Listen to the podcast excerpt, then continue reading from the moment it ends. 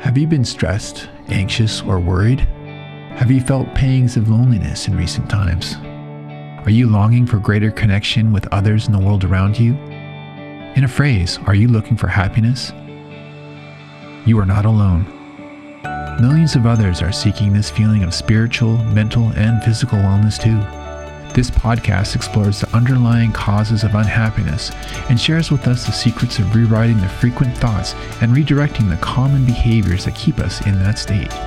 Join forensic psychologist and best-selling author Dr. Neehall and her guests as they dive deep in the realm of psychological wellness and explore ways of finding happiness on demand. I'm going to start, Laura, with uh, introducing you to our listeners. Laura Morton is the author of over 60 books, believe it or not, and 21 New York Times bestsellers. Laura works with a wide variety of celebrities and business leaders, including Justice, Justin Bieber, Joan Lunden, John Maxwell, Dave Liniger, Tom Ferry, Glenn Stearns, just to name a few. She has been involved in the entertainment industry for over 25 years as a writer, producer, and entrepreneur. She's also a mother and a philanthropist. She's the co director, producer, and writer of the award winning film Anxious Nation, which is available for streaming on Amazon, Apple TV, and you can get it on anxiousnation.com. Welcome, Laura. Thank you, Joan. Nice to be here. Tell us a little bit about uh, what prompted you to do Anxious Nation. Well, you know, I'm the parent of an anxious child. And in 2018, I was sitting at my desk one day and I was feeling incredibly defeated as, as a parent. And I thought I was letting my my daughter down uh, because she was an anxious kid and I, I hadn't really been given a lot of answers. It took about seven years for me to get a diagnosis.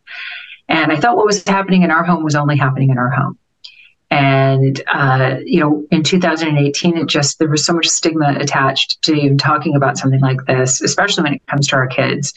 Um, I, I really thought we were alone. So I, uh, I put a post on Facebook, one line, kids and anxiety, who's dealing with it. And I was really surprised by the response that I got. You know, on Facebook, I got, I am, we are, my niece is, my granddaughter is, whatever. But then private messages started to come into my inbox and on my phone as text messages. And they were from people that I knew and knew well and people that I socialized with. And we had never talked about what was going on in our homes. And it was shocking to me in some ways and, and a relief to me in others because uh, it wasn't just happening in our home.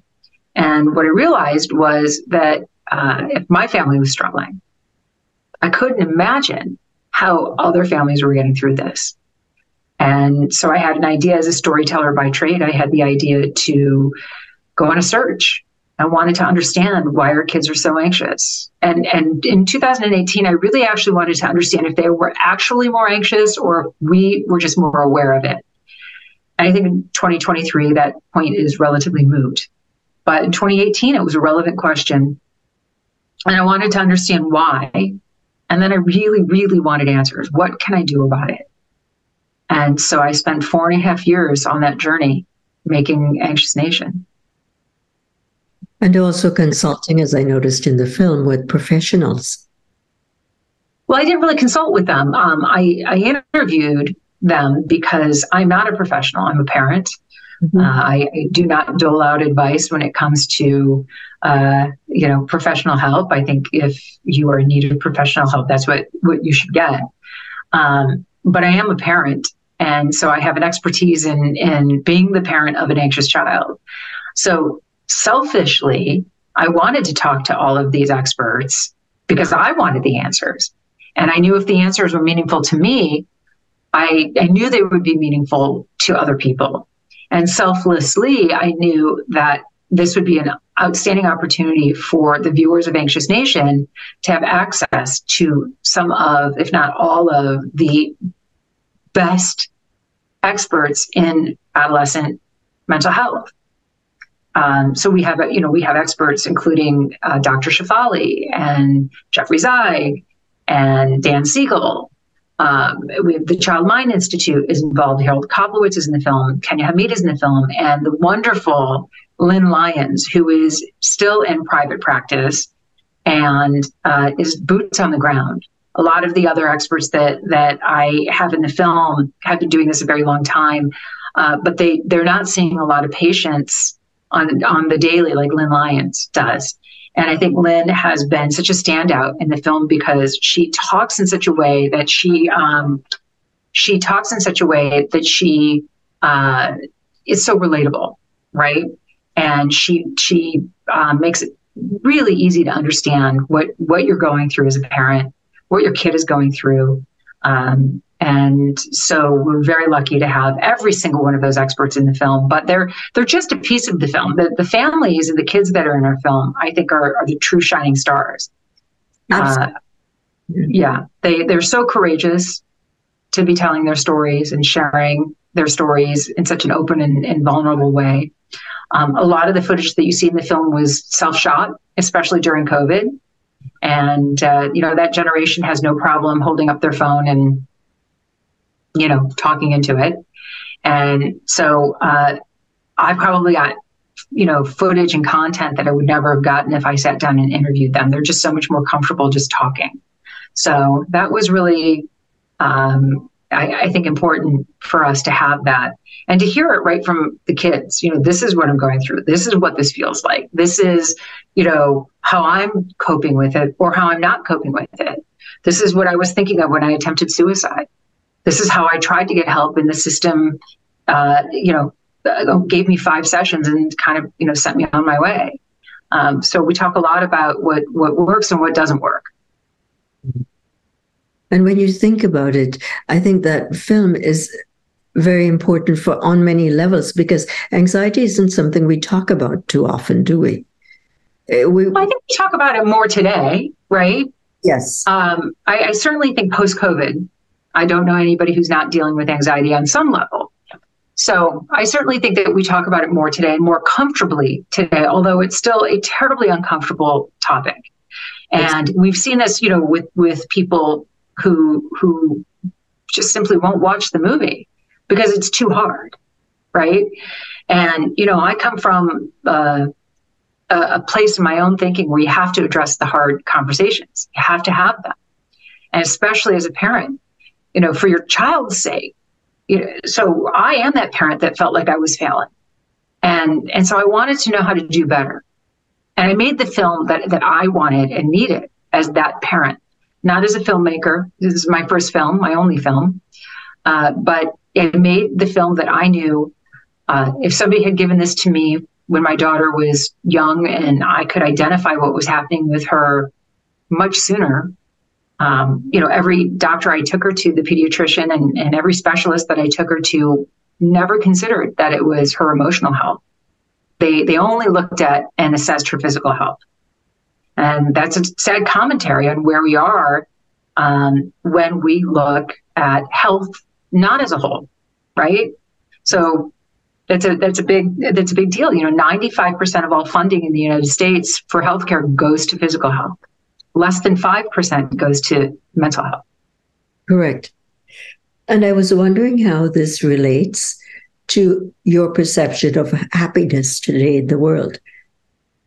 Well, look, I don't think an anxious person can, you know, I don't think a, I don't think that you're unhappy if you're anxious. I think you're anxious, right? It's energy. So um, I think it's learning how to harness anxious energy and using it for good. And that to me is the key takeaway in all of this, right? Understanding that that anxiety is is energy. So what do you do with it? What do you do with it when you feel it coming on? You know, anxiety doesn't have a lot of tricks in in, in its toolbox. It shows up pretty much the same way. It might be something different that triggers you. It's a little bit of a shapeshifter, but it shows up and it feels very much the same way every time. So when you feel those feelings come on, what do you do with it? And we see it a lot with, you know, uh, athletes, for example, or musicians or actors, they take that energy, that nervous energy, if you will, that anxious energy, and they funnel it and and they harness it and funnel it and, and put it into per- their performance. So they just repurpose that energy. Um, and that's such a gift to be able to look at it that way. And and so uh, you know, how do you get there? It's not the same road for for everyone, right? What works for you might not work for me, and what works for me might not work for my daughter or for Alan. Um, but how do you get there? And there is something that works. So um, I don't believe that an anxious person is necessarily an unhappy person. I, I, I think that um, happiness is something that that um, can be impacted by your level of anxiety. But um, you know, for me, I, I don't I don't put them even remotely in the same category. That makes sense. I think that uh, with anxiety, and what I really loved about your film was the fact that it demystifies a lot that people have in terms of preconceptions of what anxiety is, that it's something to be hidden. You, as a parent, feeling like an utter failure, and us in our field not really giving you the tools you needed. You talk about Lynn Lyons. And in my opinion, Lynn is a star because what she does is she boils it down to basics. She'll tell you in your in your kitchen you probably got macaroni. Well, you know when you boil it, what happens, and that yeah. with anxiety. No, I thought that was just brilliant. You know. Yeah, she's great. Yeah. She talks about anxiety as being a cult leader in the home. Yes. And as soon as you say that to to people, they get it they understand they're beholden to that cult leader, right? And as long as you're doing what the cult leader wants you to do, everything is fine. It's the second you you start to push back against that cult leader that it becomes a problem. And uh, she, you know, Lynn really gave my daughter and I. My daughter's name is Sevi, and she gave us a common language so that when Sevi was having these moments, you know, she could turn to me and go, "Mom, you're doing the disorder." Which meant I was actually adding to the problem when I thought I was helping. Mm-hmm. And so, it, you know, I attribute so much of that language that we now have to the brilliance of Lynn Lyons. She, she wrote a, an excellent book called The Anxiety Audit. Um, and she has a podcast as well. You guys should do each other's podcasts. Um, yeah. And so, yeah, it's called, her podcast is called Flusterclux. Mm-hmm. Yeah. And yeah, it's a great it's a great title. But um, you know, she's just a, a no BS, you know, storyteller, right? This is how it is. And so she has for sure been, um, like you said, she's a star. She has been uh, a fan favorite. Uh, when people watch the film, they really, really love when Lynn is on the screen talking. Uh, and I think it's it's so incredible that you know anybody can watch this film, right? You don't have to be a parent to get something out of this film. I just had a conversation with somebody a couple of days ago who, who's not a parent. They said, you know, I watched it and I didn't realize I had an anxious childhood until I watched your movie. I never had a name for how I felt. And it helped them understand so much about themselves and where they came from. See, that's what I was hinting at, Laura, because I do believe that your film is like a layer cake. There are different levels, and a person can take away from this hey, I had that in my childhood and I didn't realize it. And hey, I can. Well, it, it, you know, that was the thing. Like, you know, that question of are we more anxious or just more aware of it? I mean, I think we've always been anxious. I think anxiety has been, you know, around since antiquity, right? So I, I, the question is, you know, there was a generation, and I think all of us on on this call here probably can relate to, you know, a rambunctious little boy or a nervous little girl, and you know that was still anxiety it just we just had different names for it. We didn't identify it the same way that we do today. And maybe there's a, a benefit to that, maybe there's not. But I think we have a much greater understanding of it today. And I think my greatest takeaway in making the film was understanding that what Sevi feels is real to her. So, how I would view that same situation, how I would react to that you know, same situation that makes her incredibly anxious is irrelevant. It's how she views it and how she has to power through it. And so it was a really big aha for me not to take my own perception and try to place it on her, but to honor her and her feelings. And then help her try to navigate through it. Right? The question, how do you nurture through that nature? And it goes back, don't you think, Laura? The three of us can talk about our childhood. We can go back to our past. But don't you think in the past this was something that was uh, not spoken about? I don't even think it's in the past. I think I think we still don't speak. There there are communities, the Black and Brown communities, for example, where they don't talk about it. Right, um, Indigenous communities, they you know Asian communities. It's it is.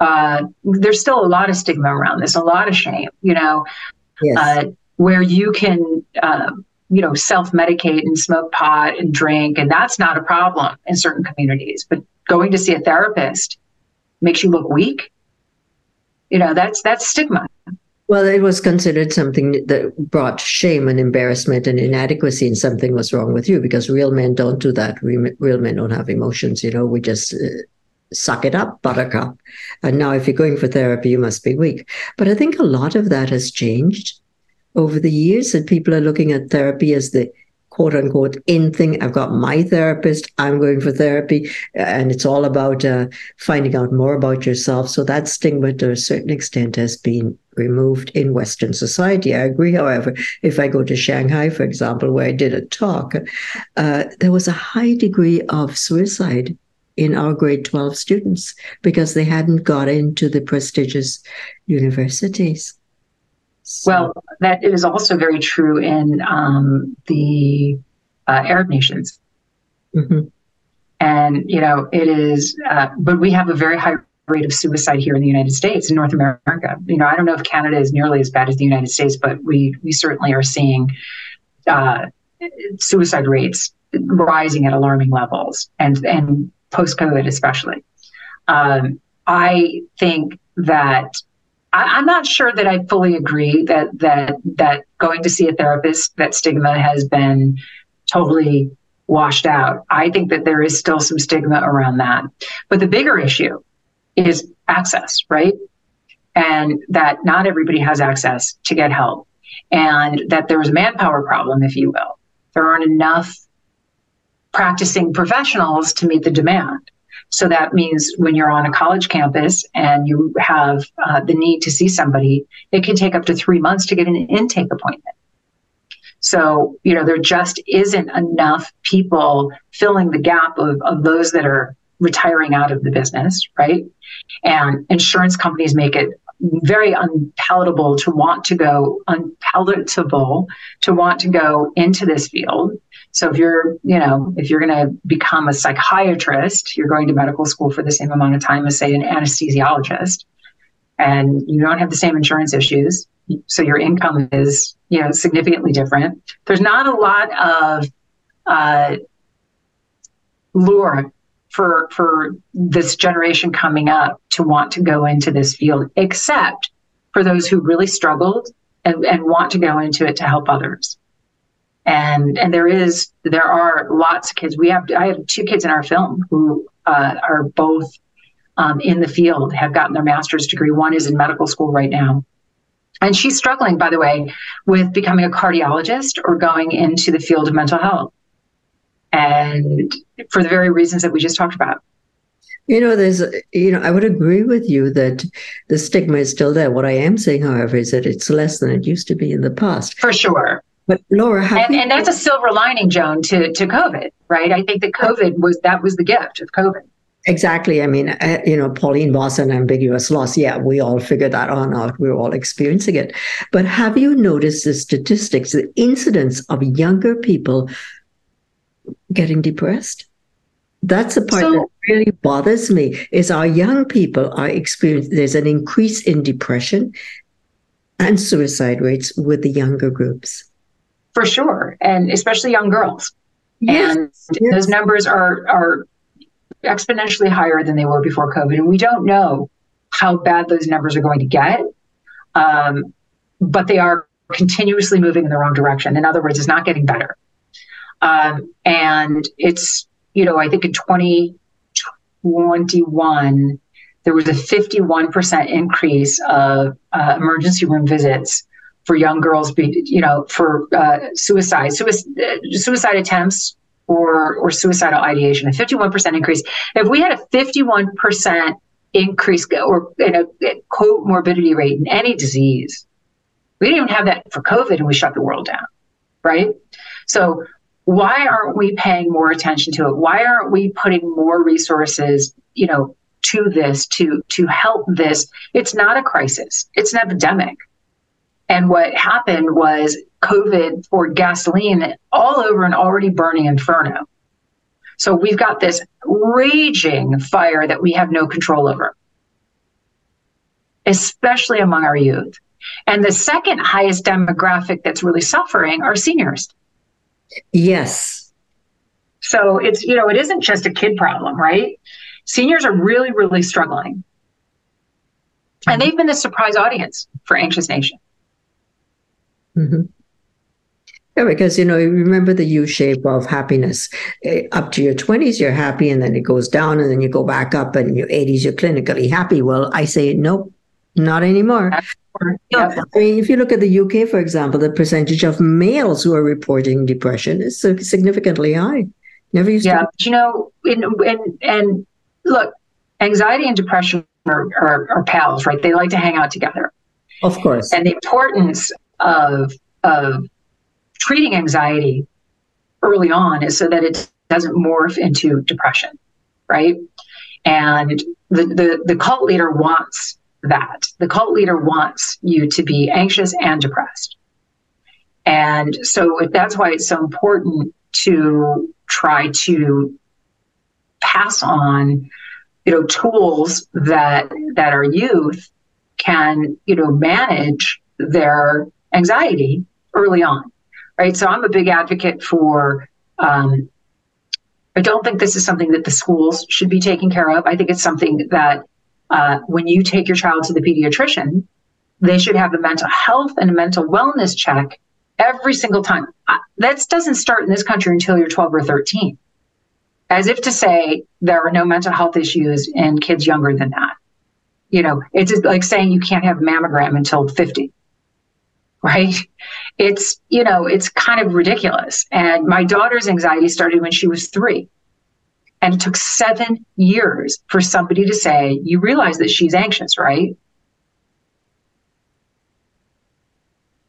So when I would go to the pediatrician's office, they would be like, Oh, it's her diet. Oh, it's this. Oh, it's that. It was always something physical. And, you know, not one, and I thought, I listen, I loved my pediatrician. They just didn't have the the training. And the number of, of, quite frankly, the number of therapists that I took her to who also didn't identify it. So, you know, you're as good as the help that you're you're able to get. That's a sad statement, but also a very uh, valid one, I'm afraid. Not every therapist is a, a good therapist. Um, in the same day, Sevi had a therapist who said to her, I think I've told you this story before, but the same day in a session, Sevi was telling her therapist she was probably eight, maybe maybe nine, and she was telling her therapist that she wanted to be an actress and she wanted to be a singer. Yes. And her therapist said to her, "You know, when I was in high school, I wanted to be a professional football player, but I just wasn't good enough, so I gave up on that dream." And I said, so I jumped in because I, of course, you know, you know us well enough to know that that not only are we, you know, big believers in supporting dreams, but you know, I wanted somebody to know that what he said was not great. So I said, well, you know, my dream right now uh, is that I want I want to make a film about anxiety. And he said, oh yeah, yeah, you know how many films are out there about anxiety? Yeah, good luck with that. And so later that day, I called him and I said, two things I want to say to you. First, don't ever be a dream crusher of my child's dreams. Don't ever, don't ever do that again. And second, you're fired. You know, like if this is the person that was that was going to be her therapist, he was at talk about somebody who was adding to the problem, right? To, fueling her self doubt. Well, not only that, but the self disclosure he used was totally inappropriate completely inappropriate and unprofessional. P.S. I sent him a link to the movie when it came out, and uh, you know, with a little note that said, "Remember, don't kill anybody's dreams." Did he respond? He did, but he didn't watch the movie. I'm sure he didn't watch the movie. Oh, that, that's really sad. Look, before- but but listen, this is the if, if that was happening in my family, Joan, right? And and I I can't I am in a position to be able to take Sevi to the best doctors. Mm-hmm. And this was who we ended up seeing. But unless I was sitting in on those sessions, how would I know? And you don't always sit in on your kids' sessions. That's another good point for parents to be aware of. I think they should sit in in all sessions. And if they don't understand something on a visceral level, they feel it's wrong, they should have a voice too. Well, I think people often ask me about treating anxiety. And one, one of the things that I'm very adamant about is that you can't just treat the child, right? I think it's systemic. And I think that the, the family has to be treated as a whole because as a parent, I was doing things that I thought were right. I was doing things that I thought were coming from a loving place. And they were actually adding to her anxiety. And so, what do we do as parents? We catastrophize, right? Don't ride your bike without your helmet. You're going to fall and hit your head. You'll get brain damage. You know, be, be wary of strangers. All the stuff that we say as parents that we think are, you know, are coming from a loving, protective place. To an anxious kid, that just ratchets everything up.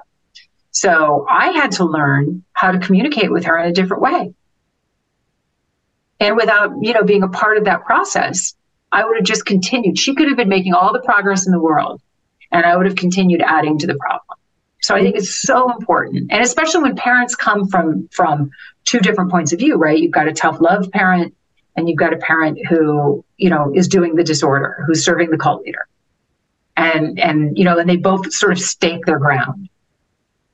You know, what you're saying would be music to Sal Minuchin's ears if he were alive today, because he was a strong promote, proponent of the family and he'd get the entire family in there doing the, what you call the cult. Okay. And then the change would happen. Before we run out of time, I want to ask you a quick question. What do you think about the, you know, we're talking about anxiety and young people, and you talked about uh, the pandemic. Tell me about the epidemic of loneliness. And did the pandemic exacerbate that? For sure. And I mean, I think when people ask me all the time, the first thing they, they say is, well, the problem is social media. The problem is our devices.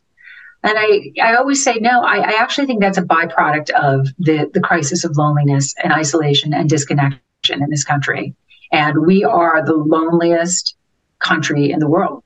And we do have a crisis of loneliness. And I think that that what we see uh, as these rates of anxiety are spiking is that they, it is a byproduct of that.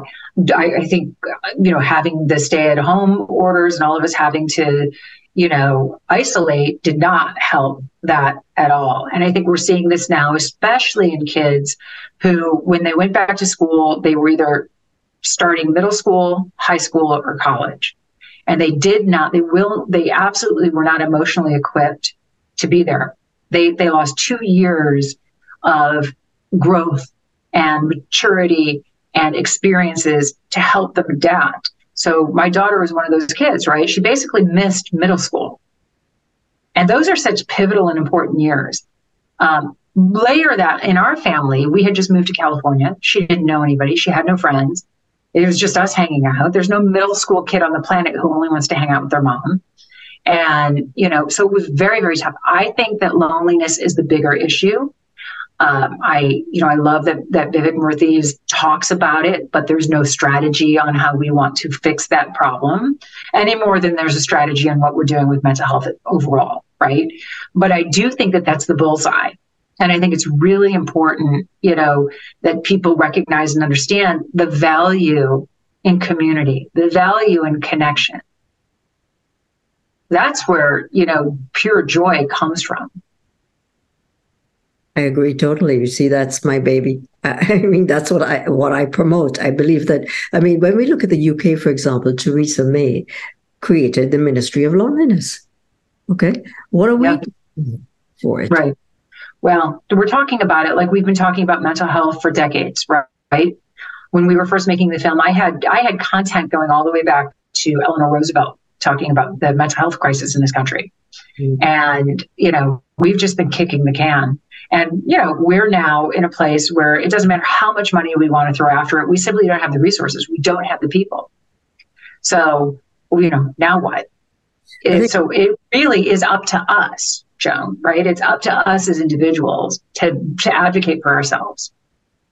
and also to promote ways to connect. As you said, community. In the past, we had a village. Now we have disconnect. And the disconnect is getting larger, in my opinion. It's not getting smaller. But I would say, in defense to, of social media, because I was the one who would always say, oh, well, this is not good for us. I will say, thanks to social media, we have platforms to communicate like we are right now. So I am grateful to it if we use it Oh, I think there are uh, lots of good things about social media. I do, and I and I think it's also a sense of community, right? Um, but there can be a false sense of connection. Yes, and, and especially for our kids. Mm-hmm. And so, and and what comes with that FOMO and cyberbullying and you know catfishing and all of these things that I didn't grow up with, you didn't grow up with, Alan, I'm sure you didn't grow up with. Um, you know, these are real crises, right? And so it's really important. Um, I try not to use the the phone and social media as a punishment to my daughter uh, because that is how she feels connected. And so I don't want to take that away on top of everything else. But we do have a lot of conversations about what's good about it and what's not so good about it. And, you know, as she's gotten a little bit older, she's gotten a little bit wiser. And that's, you know, that's the key, right? Let's educate each other on this. And because it isn't all bad, right? I'm very grateful to social media because it's how I, am able to spread the word about Anxious Nation, about the books that I write, about the work that I do. You know, uh, we live in a digital world. So thinking that that's going to go away and change is not, um, that's not logical. What is important, and this is something I advocate for very strongly, is I think we have to regulate social media companies. I think we have to regulate tech in the same way that we regulate tobacco and uh, pharmaceutical companies. Um, you know, currently in this country, the tech and the social media companies are protected under Section 230 of the Communications Decency Act, which says that they have no culpability, no liability for any third party posting on their platforms. And that is a law that went into effect in 1996. It predates the formation of any of these companies.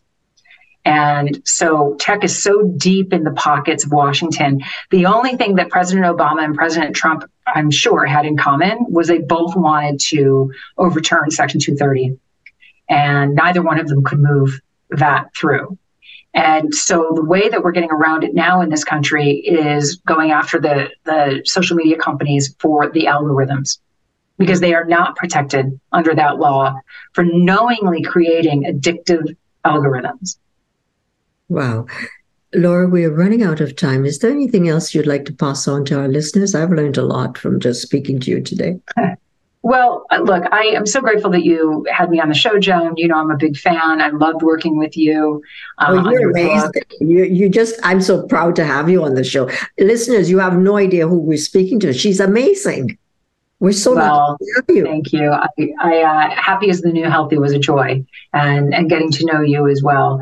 You were one of the kindest, most generous human beings on the planet, um, and really, this is about doing good, right? Your your podcast is about doing good. Anxious Nation is about doing good, and you know, if if it doesn't check that box in our lives, you know, that happiness quotient will not be met. I, I, I agree totally. So thank you for having me. Thank you for being with us, Laura, and the best to you and your future with Anxious Nations and everything else that you're doing. Thank you very much. And again, to remind your listeners, it's available on, on Amazon, on uh, Apple TV, and you can always go to anxiousnation.com and uh, sign up for our newsletters. We have a lot of great, great information that we're putting out um, and a lot of resources. So uh, we we hear you and we see you, and we don't want you to think you're alone. And is there anything else, any other way that they can can reach out to you if they needed more information? Anxiousnation.com. Okay, there you go. Thanks. Yep. Thank Thanks, Joan. Appreciate it. Bye now. Bye. Thank you for joining this discussion on happiness. We hope this helps to inspire you to lead a more joyful life. To dive deeper into the subject of happiness, be sure to check out Dr. Neehall's book, Happy is the New Healthy, available as an ebook or hardcover. For additional resources, visit our website at drneehall.com. Until next time, stay happy.